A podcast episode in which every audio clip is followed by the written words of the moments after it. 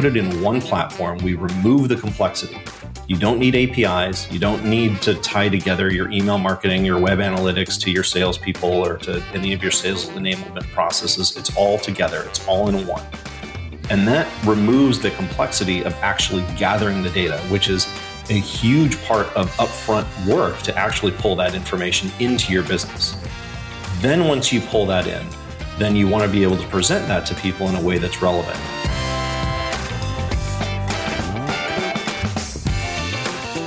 Hi, friends. Welcome to the Sales Enablement Podcast. I'm your host, Andy Paul. That was Lars Helgeson. Lars is the founder and CEO of GreenRope, developer of the Complete CRM. In our conversation today, Lars and I talk about why managing data in a business is a leadership and management issue first, and a technology issue second. We dive into why Lars believes that traditional CRM systems are really a giant waste of time and resources for companies that aren't among the largest enterprises. And we dig into why companies can't treat their CRM as just a data utility, but have to be proactive about establishing an effective data policy and strategy to use the data. More importantly, we also talk about how Lars paddleboards with his dog and why he believes the best advice he can give to an entrepreneur is to get a dog into your life. All right, let's jump into it, Lars. Lars, welcome to the show. Thanks for having me. Pleasure. So, um, tell people where you've been hanging out during the pandemic. well, uh, we haven't really changed much as a result of the pandemic. We started as a virtual company and have been a virtual company before, through, and and after the pandemic. So it really didn't well, affect how about, us. How about yourself, though? Where have you been hanging out? Um, so personally, uh, well, you know, owning a business, you spend a lot of time working. So obviously, I'm home working a lot, but um, also I get out and surf a lot, um, which is a good exercise for me to get out on the water. Um, I like to take my dog on long walks um, and hikes to out in the woods and getting away. Well, the Southern California woods, I put that in quotes. Um, you know, the ones that aren't from, burning. Yeah, right. Those. Um, so those are those are my main things um, that I do to sort of get my get my uh, freedom and everything while I'm while I'm in the midst of this pandemic. I'm sure I'm sure everyone is looking for the same things, but yeah. Well, I saw a picture of you um, stand up paddle surfing with your dog on the front of the board. You still do that? Yeah. Oh yeah. So I have really bad shoulders from years of of hockey and volleyball, and uh, surfing is really difficult um, prone surfing when you lay down. Yeah, paddling out. Yeah, it's really hard on my rotator cuff, and so I discovered stand up paddling as a good way to get exercise and and surf, and and also be able to paddle distance, but get a it's a good full body workout and is not as hard on my shoulders. So that's been my thing I've been doing for the last six seven years, and I really love it. It's uh, it's a lot of fun, and and um, yeah, I enjoy the enjoy the exercise. So, how'd you convince your dog to come along with you? uh, he's pretty adventurous. I take him everywhere. So uh, he's he's not the best swimmer, so he has his life jacket wherever he goes on the water with me. But, um, but we've done but, we've done river paddleboarding, we've done lake paddleboarding, and we've gone out on the ocean. And so he's he loves it. He has a great time. So he just I mean, like the first time he did it, did he like was he nervous about it, or like, Dad, you're going to dump me in the ocean, or yeah. he, he, had, yeah. he had confidence in your abilities to keep him dry? Um, well, I, I, won't say that he's never slipped off. Um, sometimes that happens, but you know they've got a convenient handle on the back of the life preserver that I, I put him on, and so I just pick him up, put him back on. He's uh, he's a pretty good sport about the whole thing. I was going to say, in which you do that out at, at Cardiff, or which beaches do you go to? We're talking the San Diego area. Yeah, everywhere around North County we've been. Um, sometimes the lagoons. Um, so it just you know it depends kind of where we feel like going, and um, but we've also done rivers um, up in uh, Northern California and Oregon and Washington. So we've done wow. some river paddleboarding, which is fun, and so obviously nothing too crazy on a river with uh, with a dog, but uh, but it's fun. We have a great time. yeah, yeah, he could be gone in a hurry. Yeah. Um, well, it's interesting. It's one of your words of advice for entrepreneurs is to get a dog. So, why is that?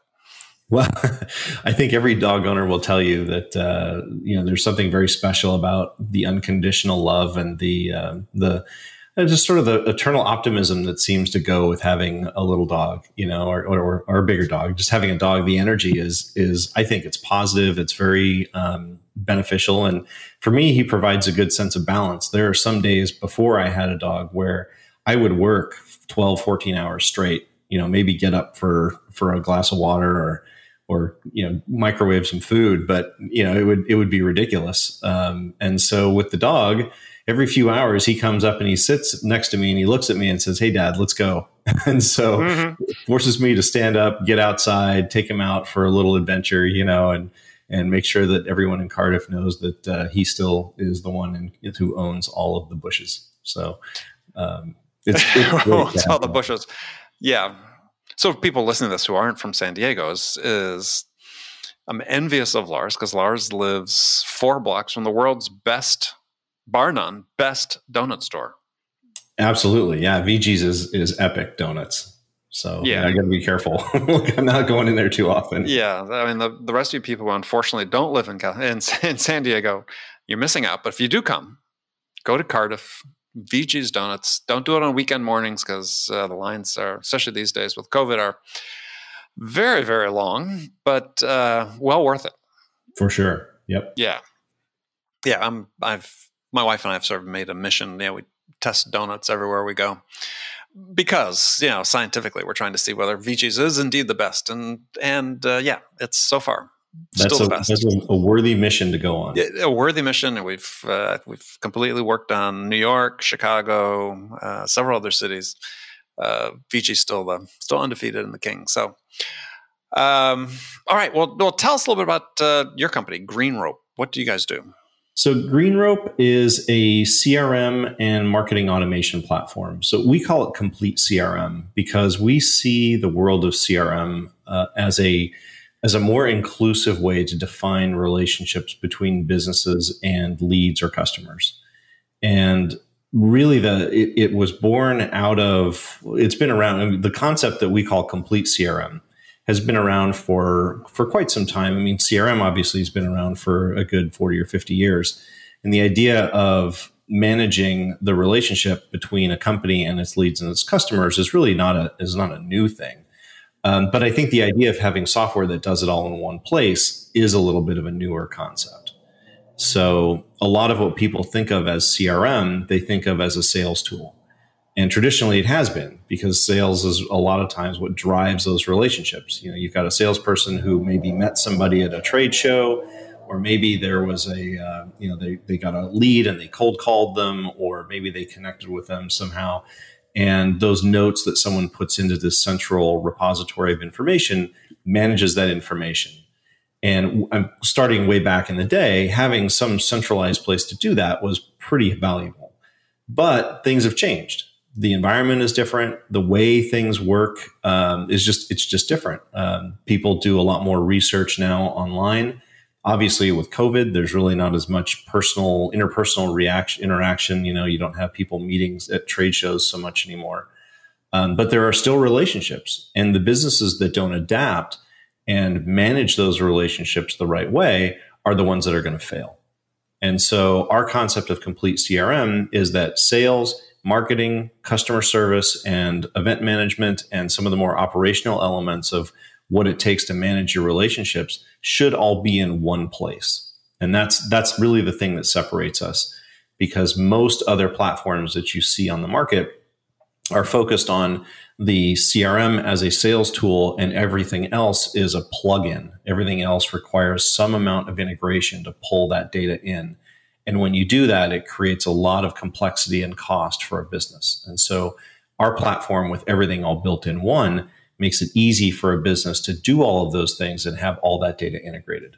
So, all right. So several things. I'm just sort of playing back what you're just saying is, is, I mean, arguably to a large degree, CRM really hasn't been a sales tool. It's really in fact, I think to some degree it's sort of evolving as as sort of a utility, right? I mean, it's sort of this is where you store data. Yeah, well, yeah. I mean, ultimately, CRM itself is a culture. It's not just a piece of software. The, the software reflects the culture that's driven around the relationships that are established between your company and the people that it serves. And so typically going back in the day, you know, and when CRM was first envisioned, it was it was primarily used by salespeople. But the reality is that those relationships are driven by salespeople, they're driven by marketing people, they're driven by customer service people, they're driven by your account reps, they're even driven by your accountants. So, in managing their vendors, all of these different things are, are all part of the relationships between your business and the people you serve. And so, having a, a centralized platform where all that data is together in one system means that you can have that data cataloged, categorized, and then you can do things with automation that allows you to, to automate all of those different processes and share that information where it needs to be shared. Well, it's all right. So again, unpacking that is is you know use the the term data quite a bit. Um, so what? And I think you also something I've read that you've written about you know data policy. So let's dive into the data. So what what data are you talking about other than just hey, here's what happened this last call we had with the customer? Yeah, I mean, that's a good question because data does mean different things to every single business. Every business is collecting data differently and, and is collecting different data. But if you think about some of the things that are common amongst a lot of businesses, if you have a salesperson, they have, may have a phone call and they be, may be taking notes and saying, I talked to this lead this is what they said, this is what they were interested in, and having that put into a central place is probably one of the, the most common kind of basic ways that salespeople generate data. But if you extend that and you think about all the other parts of a relationship and you think about things like email marketing, so maybe as part of that sales conversation, they say, the lead says, Yes, send me more information. And then the salesperson then kicks off an email that has that information that goes off to that lead there's additional information. One, the fact that that email was even sent, but then also, was it opened? Was it clicked on? Did the person's email bounce? Maybe they had a bad, they provided a wrong email address. Did they get the message and for some reason say, I'm so offended, I want to unsubscribe? All of that information is creating data that then should be in the hands of both the salesperson and the marketing person. I know a lot of what you talk about is sales enablement, which is connecting these dots, bridging these, these different components together. And so, mm-hmm. what we want to do is create a single platform where that kind of data is gathered automatically and made available to the right people. So, whether it's email marketing data, whether it's website analytics data, so, you know, maybe there was a link on that email that brought them to a website. Do you know what pages they went to? How long were they on those various different pages? And then maybe there's a form that they could fill out. Did you log the fact that they filled out that form? Were there videos on your website? Did they watch those videos? How long did they watch those videos?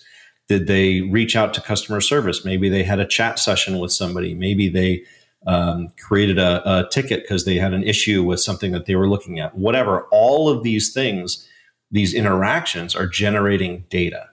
And if you don't have a centralized place to bring that data together, you get what's called technical debt. And technical debt is a term that we use where you have different, it's not just us, but the, the industry is where you have all these different software platforms that are generating data, but they sit in their own little silo. And it's impossible to get that data out and in the hands of the people that could really use it.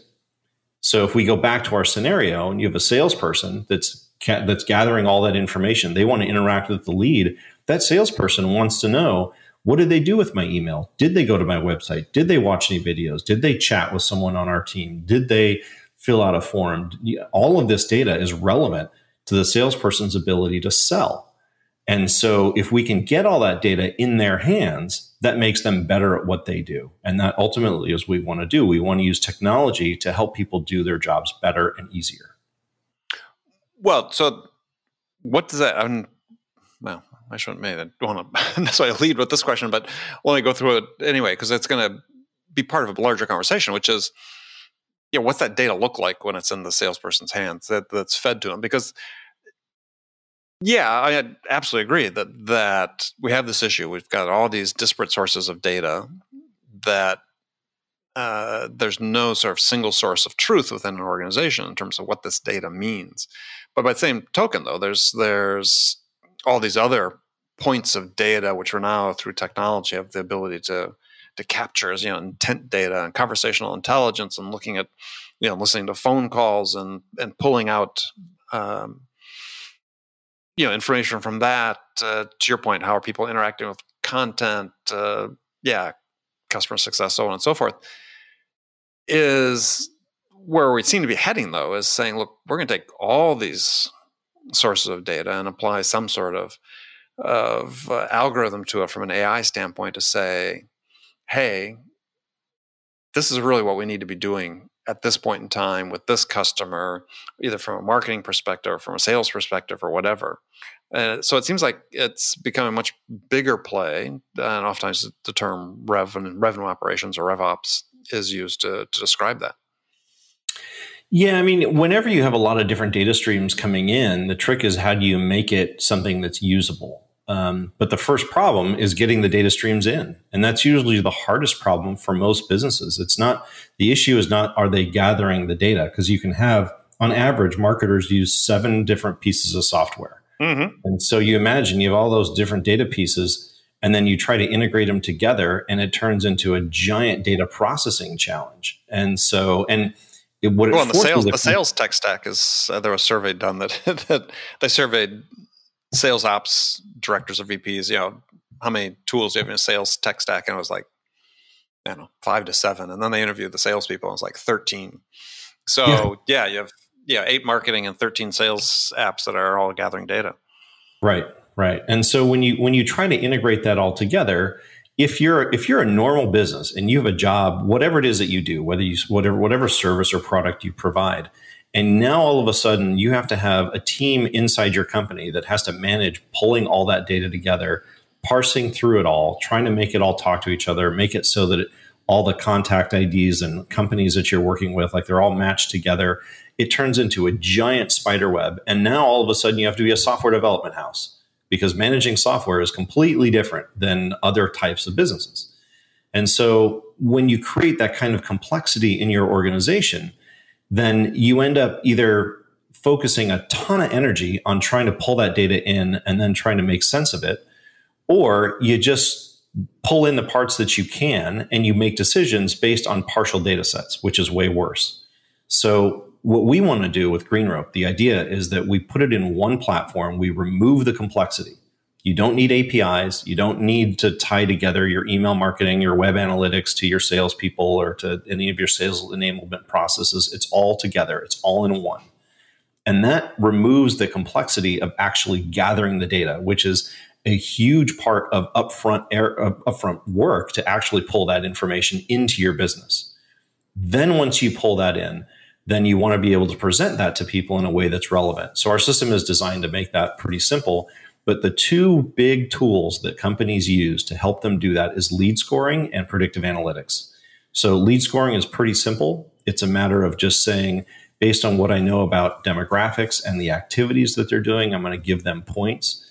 And for activities, of course, you want to degrade points because you want to say that if you say I send you an email and you opened it today and you read it or you clicked on it, you're going to get points. That's more relevant today than if you did that six months ago. So that's lead scoring. And that's an important part of helping salespeople and marketing people identify who they should be following up with and how they should follow up with those people. Because the higher the lead score, obviously, the more interest. On the other side, the predictive analytics engine is something that you would want to run to find correlations between demographics and actions and whether or not they're going to convert. And that helps you guide your strategy. So, those are two tools that you can put in place to help your business make sense of a lot of data if you want to look at it at a macro level. On a micro level, if a salesperson can log into one interface and they can see, I'm going to look up this contact, I'm going to look up this lead, I can see their lead score, I can see by the predictive analytics engine what they're most interested in, and then I can look and if I want to see exactly what they did, I can see every email they opened, every website they visit, every phone call, every text message, every video, every form all of that in one central place where you can easily categorize all the things that have happened with them. And that's the vision that we help our clients get to because it's about creating not just the way to gather all the data in a way that's automated and simple, but a way to execute on that that autom- that also pulls in things like that lead scoring and predictive analytics and then ties into a sales and marketing automation system that allows you to automate all those follow-ups and do that sales enablement. Yeah, well, I think that's the gap in my mind that's that's that's still there, which is presenting data in an actionable form to sellers in a way that helps them be more effective in front of the customer. because I think that's that's that's the gap we still have with with sales and marketing technology is yeah we can we can have all these data points and so on but you look I mean just look at what's happening in the industry I mean we have these various data points these research and we'll just take them as yeah we'll, we'll take them as indicators let's say I don't necessarily say they're necessarily the truth but reports from CSO Insights and other companies about you know the it's now sort of folklore, I think, that the percentage of sales reps making quota has been dropping year over year. It's less than 50%, blah, blah, blah. Okay. And that's happening during the same period where we've had this huge infusion of, of technology into sales and marketing. So we've spent billions uh, investing in sales marketing technologies, and the net result has been salespeople who are performing less effectively in front of prospects. So clearly there's a gap there. So, how do we bridge that gap? Well, that's what we do, um, and what you've pointed out is is one of the biggest common problems that that you hear. It's funny, you know. There's that that expression. You know what a chain of command is? It's the chain I beat you with until you do what I want you to do. and, um, and commonly with with salespeople, that's how they see their CRM. They see it as a mandatory thing. If they don't put notes in their CRM, um, then then their sales their their sales manager beats on them until they do, um, or they get fired. And so they're forced to use that, but they don't really get a lot out of it. And that's the exact problem that you're running into. The exact scenario you're talking about is, and uh, you know, I've talked to people in industries in companies all over the world, um, and and it's a, it's a common thing.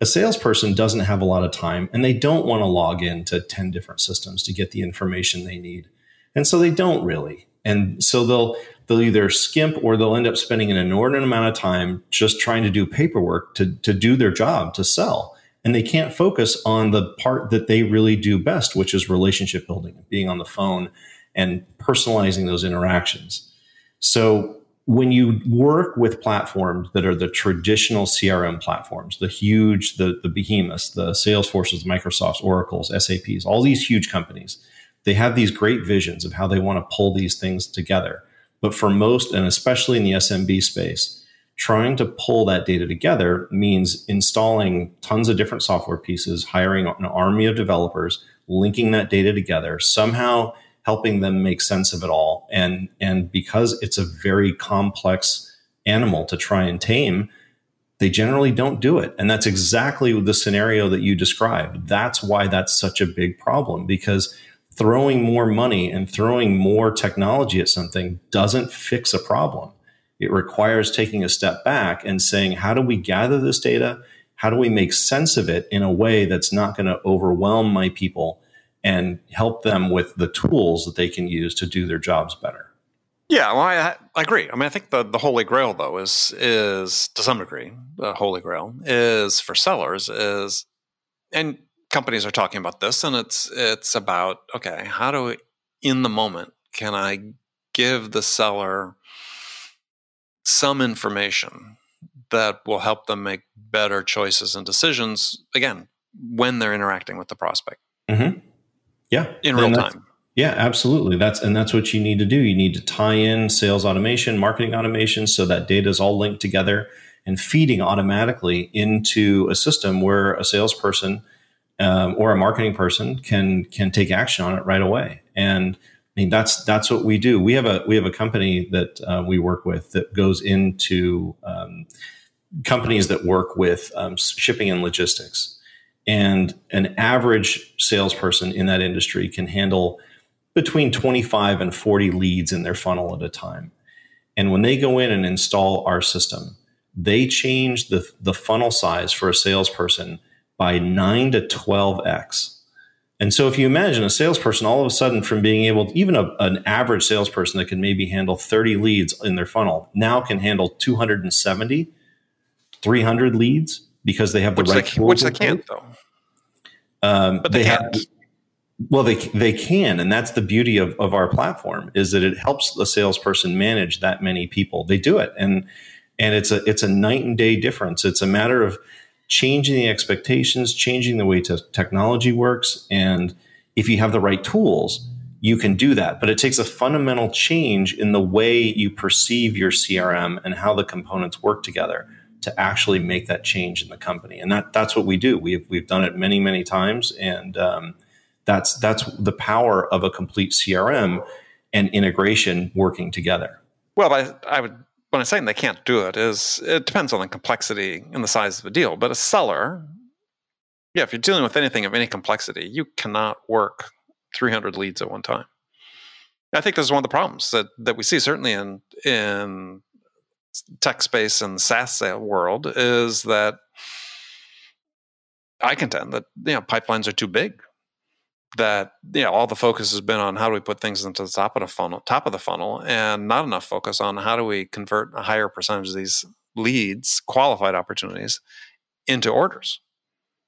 Well, yeah, and that's that's what we call lead nurturing, and you need to have an integrated approach to both sales and marketing um, to make that work. And sales enablement's a big part of that and making sure that that all works. I mean, we we do this every day. Um, we've got customers that that are that they they they do the thing they do the impossible. The the that mindset that you can only handle a certain number of leads in a funnel is a common thing when you approach the market and your problem the way it's traditionally been done with um, these larger CRM platforms. But when you're able to integrate all that data together and build in the automation and build in the access to the data all in the same place, you can really you, it changes the way a business operates. It changes the way they run, and we we do it every day. But it's it's always amazing to watch when people actually start using our platform and they see when all the data is integrated and pulled together automatically like that how it, it really does transform a business. It transforms the way people work. It transforms the way they think. It transforms just the the environment the culture into one of a team based environment. And um, when it's when it's done right, it's um, it solves a problem because CRM is not is not a software problem. It's a it's a company problem. It requires vision from the entire company, the leadership to say that we want to enable everyone in the organization to work together. Otherwise, you get you get, uh, and I'm sure you've heard this expression: the, in, the inmates running the asylum, where you have someone say in marketing that says well i like to use this piece of software or one person in some part of the business that says well i want to use this piece of software because it's all i know. It's all i want to i don't want to learn anything new. And when the inmates run the asylum they dictate what software they use. And then that's how you end up getting that fragmented data and the, the technical debt happening in the company. But if you've got strong leadership with vision and you take that step back and you take a look at how you want your company to operate it'll change the culture. And that's really what we want to drive. And whether or not you use GreenRope or some other way, when you take a step back and you look at the way the data flows, you look at your customer journeys, you can change the way the business operates in a way that that makes it virtually unrecognizable in a good way in how you can change your business to be more efficient and create a team that's actually building an environment of growth. So, what to that end, I mean, what are you seeing in terms of how your your clients are reorganizing their businesses? Because by virtue of technology, there's still the, the issue, and we're seeing this in many companies, is you know the pervasiveness of sort of the marketing and the sales silos. Uh, yeah, one level prevent the company from operating as efficiently as it can. I mean, the two different sets of of you know misaligned incentives and priorities and goals and KPIs and so on is it seems like the future is that technology notwithstanding that if you're going to change the culture the change of the culture starts with we need to completely rethink this whole marketing and sales structure and come up with something different and mm-hmm. then the technology becomes you know secondary consideration but to your point that has to be addressed in my mind Absolutely, absolutely, and that's that's one of the things I always say is before you pick a CRM, take a step back and think about who are you selling to, who's your target market. Think about what do your sales processes look like, what is your how does marketing feed into it, how does customer service feed into it, and and not from just from finding a lead, but all the way through the lead nurturing process to having that person become a client, and then turning them into an advocate for your brand? How do you keep engaging with them so that they can amplify your voice? And so when you can when you can think through that entire process, combine it with who you're selling to, and then build a model of what information you need to store, what do you need to automate? You do all that first before you even think about a CRM. And then you come up with your requirements and say, this is our use case. Now let's go look at CRMs and figure out which one is going to allow us to do this easily. Which one is going to, how much is it going to cost? Take into consideration the total cost of ownership, TCO. I'm sure you talk about mm-hmm. this. Um, and it's a, it's a huge issue. It's not, the cost of a CRM is not the cost of the software. It's the cost of the software is a negligible part compared to the labor required to first to, to learn the system and then to use it. And then also, if you need to do integration work, how do you pay for the people to integrate the different data streams together and then maintain those? Because APIs are always changing, servers can go up or down. What happens if you have a data collision? All those things have to be answered way before you even think about what kind of software you're going to go to. And once you determine what that is, then you can go and look at different software platforms and say, I want to see, uh, I want to get a demo. I want a salesperson to show me how do I solve this particular problem. In real time, they should be able to get at least close to showing you how this would work. And if you can, if you're, if you and your team can say, yeah, that makes sense. I get how we can our sales process can work with this platform and without a lot of hand waving and you can feel like like this person's actually the salesperson can actually show something legitimate then get a trial play or play around with it and then and then invest in it but mm-hmm. don't shoot don't shoot first and think later and say oh well i'm going to pick this crm because this is what everybody else is using or i'm going to pick this one because my friend uses it you got to take a very disciplined approach to to every software piece, but especially CRM because it's so core to the way your business operates.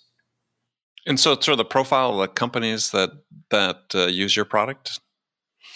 Uh, we're all over the map. So we have everything from startups to government organizations like the City of Phoenix, the State of Idaho, um, the Tournament of Roses. We've got some large universities. So uh, manufacturing, we're in 20 no i'm sorry i take that back we're in 41 com- countries now um, so you know there's a we have a very broad um, swath of of clients and types of clients and so and that's really about having a flexible system that's easy to configure for whatever market you're going after.